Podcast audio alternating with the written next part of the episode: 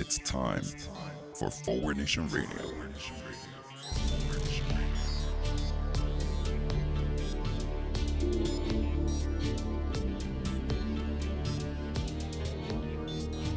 Now here he is, the host of Forward Nation Radio, David Leventhal.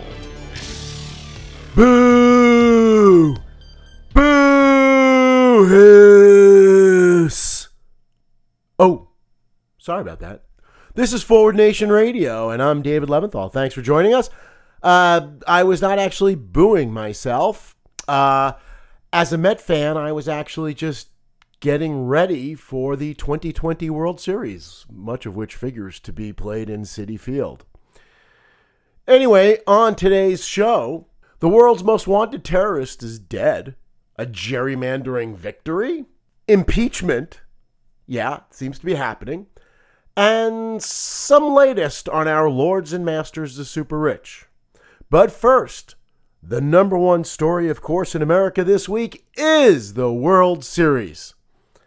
Uh, not who won. Congratulations. The Nationals won. Uh, that, I guess, is most note- noteworthy and most worthy of celebration because it probably makes Donald Trump, Ted Cruz, and Rick Perry unhappy. Okay, not Rick Perry. He probably can't count to three Texas professional sports teams, but probably Trump and Ted Cruz. No, actually, the big story of the World Series is the President of the United States being roundly booed when he actually showed up for a World Series game, expected undoubtedly to be treated like he is at his roaring fan rallies. Trump was roundly booed, hissed, and met with chants of lock him up. Or, as Fox News would put it, he got some mixed reaction from the fans of the ball game. Or, or, the President of the United States was rudely treated by people in Washington, D.C. You know, those people. Too bad for Fox News it wasn't quite Halloween, or they could have just sold this as people entering into the Halloween spirit and saying boo to the President of the United States. No, he was roundly booed, and the Republican Party is outraged, outraged at this disrespect for a sitting president. This is a Republican Party that really thinks it is important to respect and honor the integrity, the sanctity of the office of the President of the United States. Oh, I'll wait a moment while you while you stop laughing.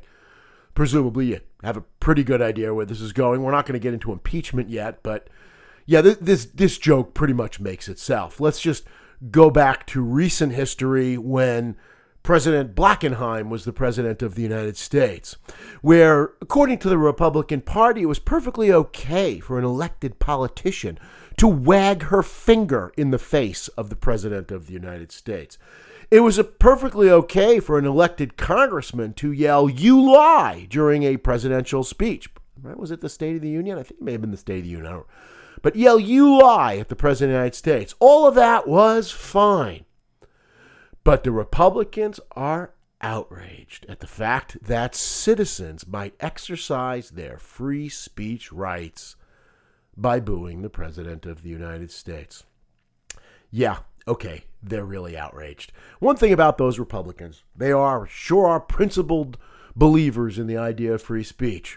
Well, they are principled believers in the idea of free speech, as I've talked about a lot on the show, whenever it comes down to rich people speaking with their money. And in fact, once again, the Republicans illustrate that leave this country in their hands for a little while longer, and that's the direction in which we are heading.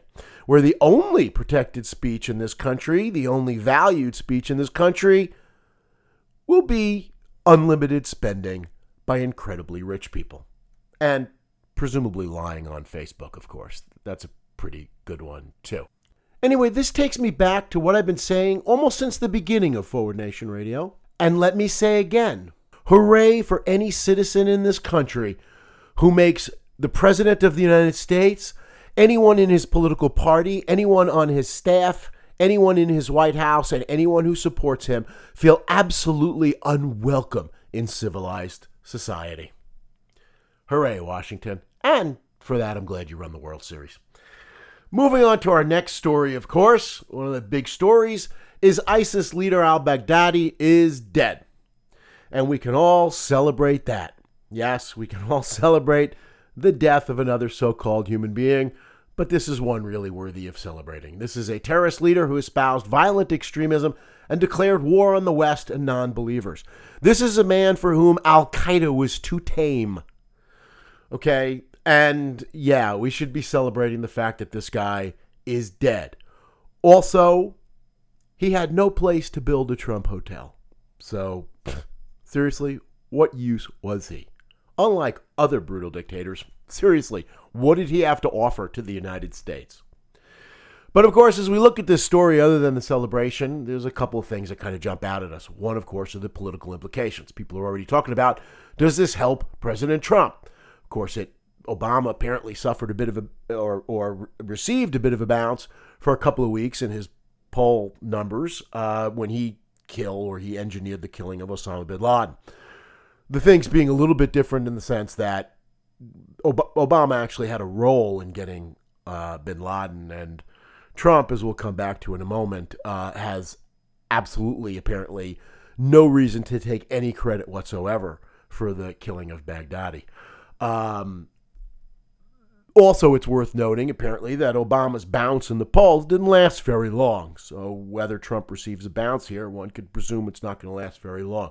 One will also hope that people will look at this and understand that his taking credit for killing Baghdadi and his expressions of joy in this and what he has accomplished is undermined somewhat by the fact, and, and this is absolutely shocking, that U.S. intelligence officials, U.S. military officials, are actually coming out and stating flat out not only that the president isn't responsible for this, but that President Trump's actions absolutely undermined our efforts to kill Baghdadi and put U.S. troops and the U.S. soldiers that carried this out, U.S. Special Forces, in even greater harm's way than they otherwise would have been. So let's always keep in mind that President Trump, as is his wont, is taking credit for something that he not only deserves absolutely no credit for, but actually worked explicitly to undermine. But another thing to look at with the with, with this is the is the attribution that's being given to the role of the Kurds in this successful military mission. Yes, those Kurds. The Kurds that Donald Trump basically threw under the bus. You know who else is getting a lot of credit for all this? U.S. intelligence agencies. Yes, once again, the U.S. intelligence agencies that Donald Trump is lauding when it comes to killing Baghdadi, but has been at war with since the beginning of his presidency. It has been pointed out by some people in the know that the Kurds did more in this case to kill Baghdadi than, quote, all others combined. So that led the president to point out that we got very little help, that we did it on our own. And in fact, this is early. By next week, one can assume that Donald Trump will have actually been in the tunnel chasing Baghdadi. In fact, he probably will have been the only one in the tunnel, and he will have flown the helicopters. Okay, moving on. This week, there's some more good news. We have a victory in the gerrymandering battles. Uh, unless you are extremely new to Forward Nation Radio, you know the concept of gerrymandering or how politicians draw political boundaries to ensure that they never get voted out of office and their political party has as much powerful power as possible. Or, to put it another way, how politicians draw political boundaries, congressional boundaries, and state uh, congressional legislate, legislative boundaries to make sure that there really is no democracy in America. It is a reminder that a North Carolina state court came out and threw out North Carolina's con- map of congressional districts drawn by Republicans. It is a reminder how large the battle we face, the uphill battle we face against stolen elections.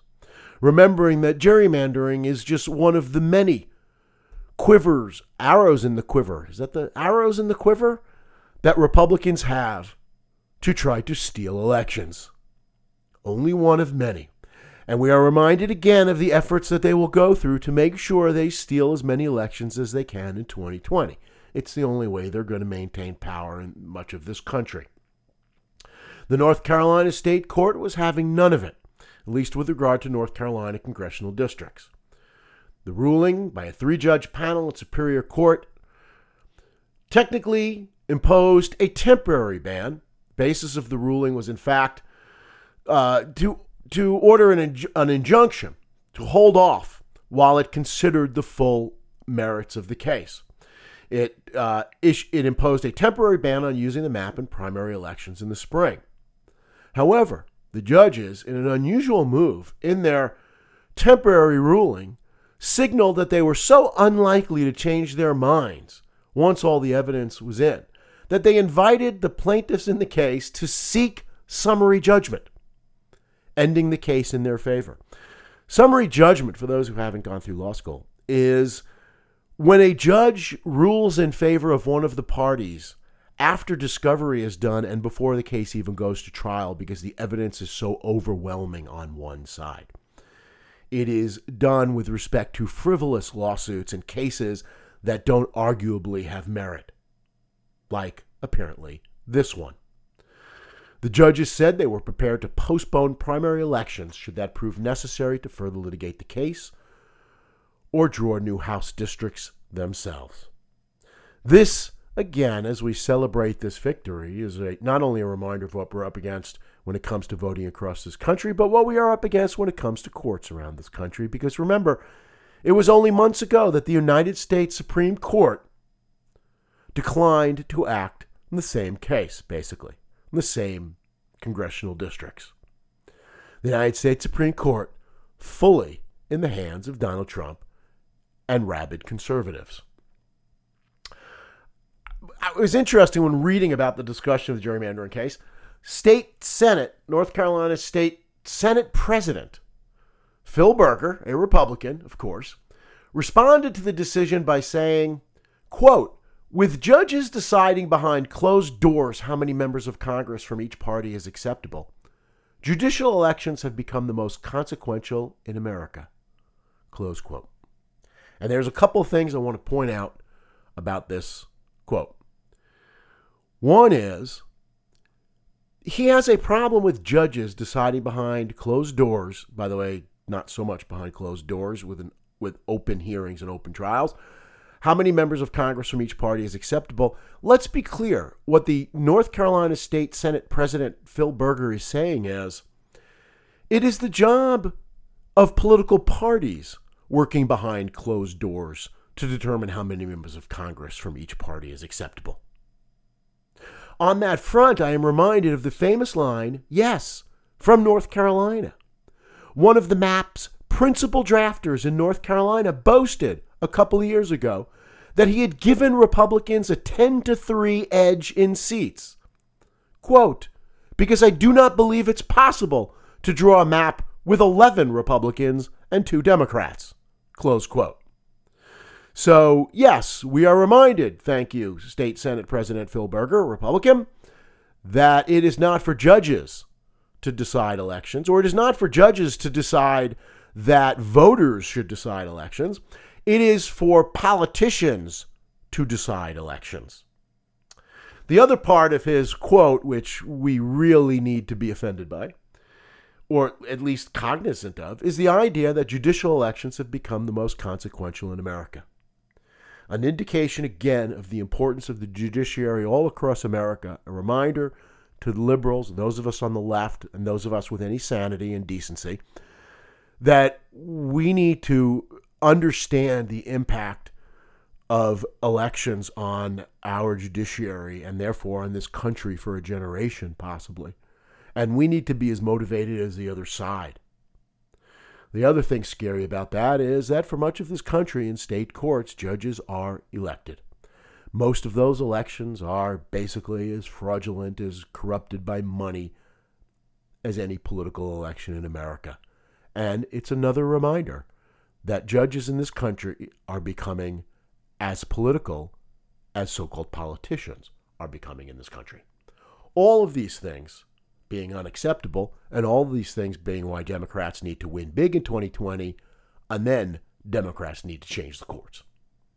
Okay, you've all been waiting for it. The big story of the month, the year so far impeachment.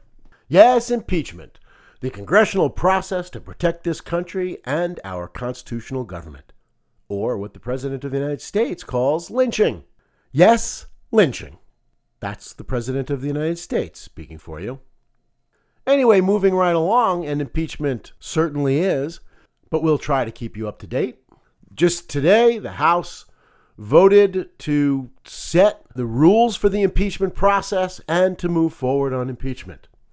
Yes, the House had the pro impeachment process vote that Republicans have been screaming for for weeks, and about which they are now utterly outraged. Yes, that's right. They've been screaming for such a vote for weeks, and now they are outraged that it has actually happened. that's consistency, Republican style for you. The House voted almost unanimously, 232 to 2, to move forward in the impeachment investigation, impeachment process. And when I say almost unanimously, of course, I'm not counting Republicans, who obviously shouldn't be counted, being basically nothing but a criminal part, criminal uh, organization at this point. There's no sense counting them. If you don't count the Republican criminals, the vote was 232 to 2 in favor of moving forward with impeach- impeachment. Well, maybe it was 233 to 2, actually, if you count the judge that ruled this week that the impeachment process was legal as it was going on, and then ordered special counsel Robert Mueller to turn over his documents, his sources, his background documents to the House impeachment panels. All good news moving forward. How did Trump respond to all this? Well, the Department of Justice, under Attorney General William Barr this week, responded by stepping up its investigation as well. That is, its investigation of the Department of Justice, its investigation of itself.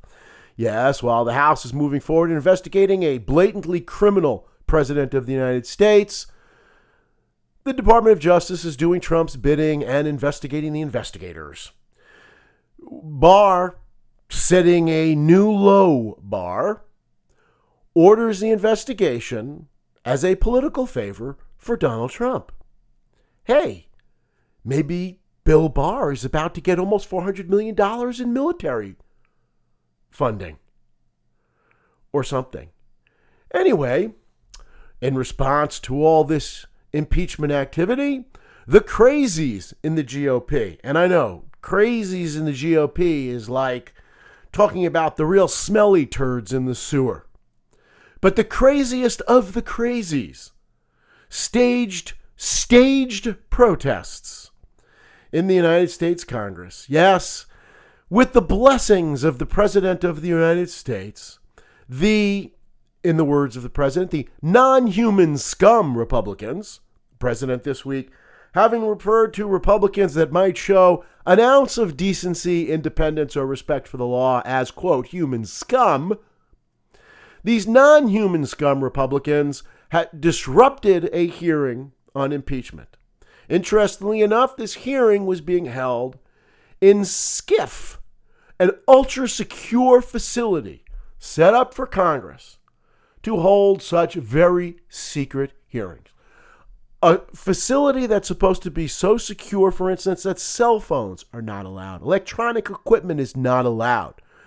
Who is allowed in is very strictly regulated. So the Republicans just barged in with their cell phones, with their cameras, taking pictures. Yeah, these are guys who have a lot of respect for America. They're standing up for America. Yeah. Um, to give you an idea how honestly felt this protest was, the Republicans who broke into the Philly were just, we're supposed to believe, were just outraged, outraged at the at, at the unfairness of the process because you know they're all about fairness.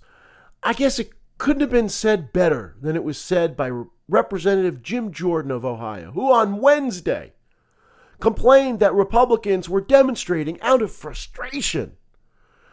quote, at the idea that they can't be a part of this, close quote. They can't, they are denied any part in this. They are being frozen out of the process which the Democrats are using partisanly to run roughshod over Republicans. Well, only the churlish pointed out that the Republicans have been in every hearing room the Democrats have been in since the process started. They have been able to ask their own questions in every hearing room in, since the process has started. In fact, during some of the groundbreaking testimony of this past week, which I'll come to in one moment, Mr. Jordan himself, Representative Jim Jordan of Ohio, he who was complaining about the unfairness of completely freezing Republicans out of this process, on Tuesday, the very day before he did that, he had praised the Republican lawyers for their questioning of the witness in the hearing. Okay? Just so I'm clear on this. On Tuesday, he praises what a great job the Republicans are doing. On Wednesday, he complains that the Republicans don't get to do any job at all. This is what it means to be a Republican. This is what the re- impeachment is coming down to. Whether people in this country have any respect for the Constitution or this country or what it's supposed to stand for. I talked in our last show about the need for a John Dean, someone who can give tremendously compelling testimony from inside the administration. Well, I guess we had a couple of applicants for that position this past week, starting with Bill Taylor, the top U.S. diplomat in Ukraine where he had been serving since 1980, he's been serving in the government since 1985 in our foreign service, with distinction under Republicans and Democrats. He gave testimony about parallel tracks regarding the way we conducted foreign policy, including in Ukraine. Parallel tracks meaning official channels by whatever has actually been uh, confirmed to be in our government, and Rudy Giuliani and his ilk the secret people. You know, just like Nixon had his secret henchmen, his slush funds. Well, Donald Trump has his as well. And Bill Taylor testified to these parallel tracks regarding Ukraine and having to deal with these people who were not accountable to the American public, like Rudy Giuliani. He pointed out that he had informed people that Ukrainians would die at the hands of Russia. A Ukrainian our Ukrainian allies, people who were fighting for democracy, people who we were helping, who Congress had already authorized $400 million in military aid, would die at the hands of Russia because of what Donald Trump was doing so that he could win an election. This creates a real problem for Republicans. Bill Taylor is not quite as easily dismissed as most of the people they just call liars and charlatans. Not that they won't try. This has been pointed out by a, a former U.S. ambassador. Bill Taylor is known for his credibility. His quote was If Bill, Bill Taylor says it happened, it happened. A man who is, through his whole career, apparently has been known for his credibility. Or, as the White House spokesperson, spokes liar, paid spokes liar, Stephanie Grisham says, Taylor is part of a coordinated smear campaign from far left lawmakers and radical unelected bureaucrats waging a war on the Constitution. By the way, spoiler alert, this is also the way Stephanie Grisham is referring to Santa Claus's naughty list for 2019. Rumor has it, Donald Trump is on it. Anyway, Bill Taylor's testimony was credible enough and important enough to get Trump lackey Gordon Sondland to scurry to try to change his story.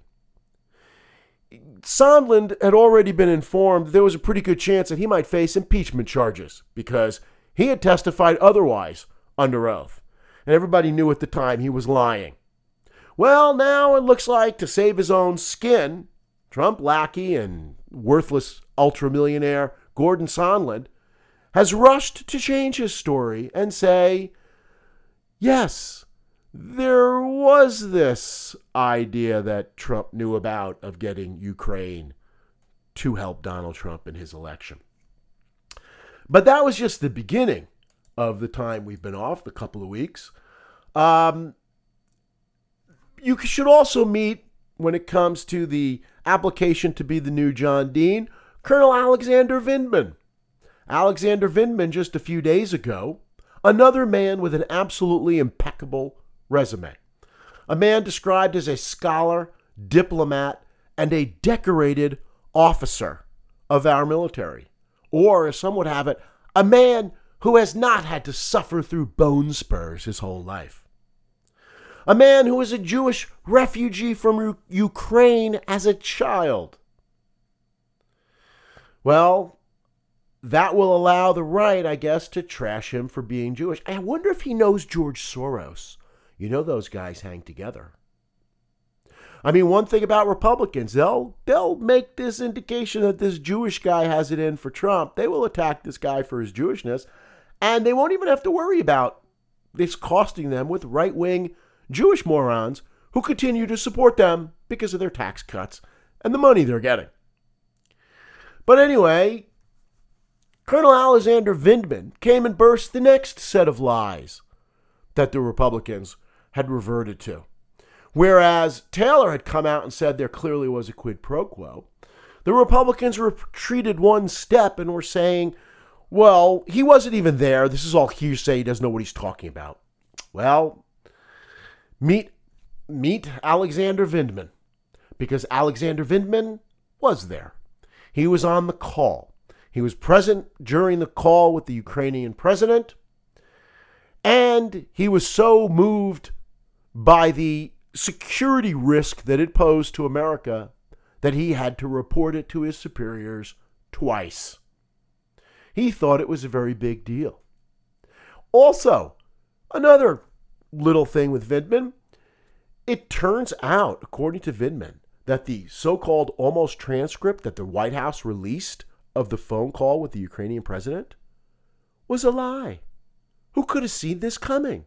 The White House released a so called transcript, was it summary of his conversation was a lie? Hey, look to Bill Barr. Where was he during all this? It turns out that the transcript they released, which was damning already,